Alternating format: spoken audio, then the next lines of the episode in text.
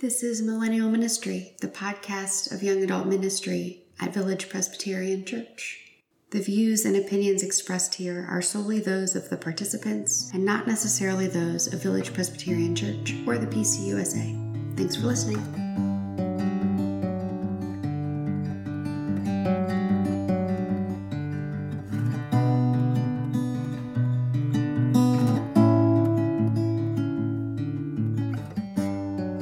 Hi, my name is Emily, and when I think of distance, I think of the distance I would like from parts of my story that are hard and a little traumatic. And like Jesus, when he says, God, why have you forsaken me?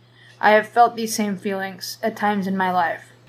These moments also remind me of the people that have shown up for me and been present during points of unknown.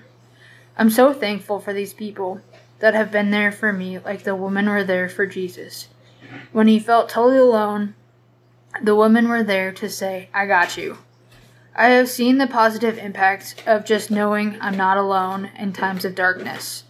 I have been reminded time and time again that I'm not alone, and I hope you know that you are not either. You're awesome and loved, even in the midst of this period of social distance.